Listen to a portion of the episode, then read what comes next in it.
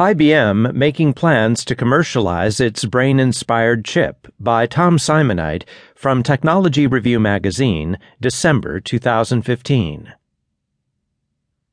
Last year, IBM unveiled a chip designed to operate something like the neurons and synapses of the brain.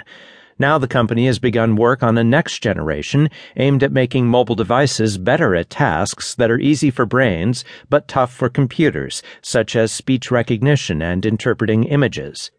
We're working on a next generation of the chip, but what's most important now is commercial partners, says John Kelly, a senior vice president at IBM who oversees IBM research and several business units, including two dedicated to the company's Watson suite of machine intelligence software. Companies could incorporate this in all sorts of mobile devices, machinery, automotive, you name it.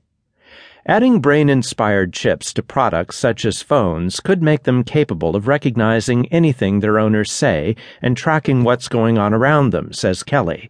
The closest today's devices come to that is listening out for certain keywords. Apple's latest iPhone can be roused by saying, Hey Siri, and some phones using Google's software can be woken with the phrase, OK Google. IBM's True North chip architecture, as it is called, was developed through a DARPA funded program intended to make it possible for mobile computers to run advanced machine intelligence software, such as image or speech recognition, without having to tap into cloud computing infrastructure and using very little power. Kelly says that IBM is in discussions with leading computer system manufacturers about how True North designs could help them, but declines to name any. We're talking with the who's who in the mobile space and the IoT, Internet of Things space, he says. A True North chip would be added to device designs as a co-processor that works alongside the conventional processor and never powers down, says Kelly. The True North chip unveiled last August is roughly the size of a postage stamp and has 1 million silicon neurons with 256 million connections between them that are analogous to the synapses that link real neurons. The chip consumes over 1,000 times less power than a conventional processor of a similar size. IBM has demonstrated how its network of neurons can be programmed to perform tasks such as recognizing different vehicles in video footage in real time. However, because the True North chip architecture is very different from those in existing computers, it requires new approaches to writing software, and its fake neurons work differently than the software based artificial neural networks that companies such as Google, Facebook, and Microsoft have recently used to make breakthroughs in speech and image processing using a method known as deep learning.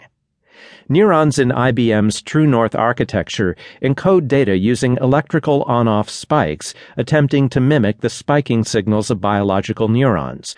The simulated neurons used in deep learning do not use spikes. Artificial neural networks that use spiking neurons, IBM's included, have not been shown to match the performance achieved using deep learning on tasks such as speech recognition or image processing. Yann LeCun, who leads Facebook's AI research lab and helped pioneer deep learning, has expressed skepticism that it will be practical to do.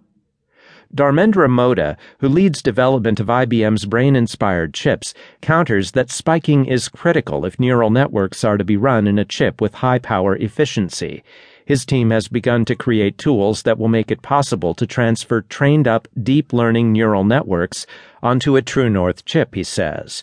This chip was envisioned as a substrate onto which a large variety of neural networks can be mapped for real time, ultra low energy, ultra low volume applications, he says.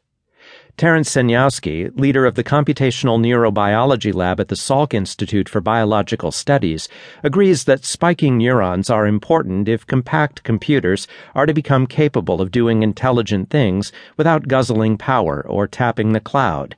They appeared in Nature for a reason, he says.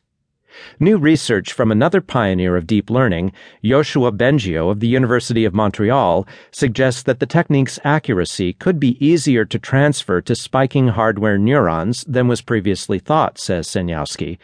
Bengio, who collaborates with IBM on language software, posted a preliminary paper online last week showing that tweaking the simulated neurons used in deep learning in a way that makes them more like spiking neurons didn't harm accuracy on image processing.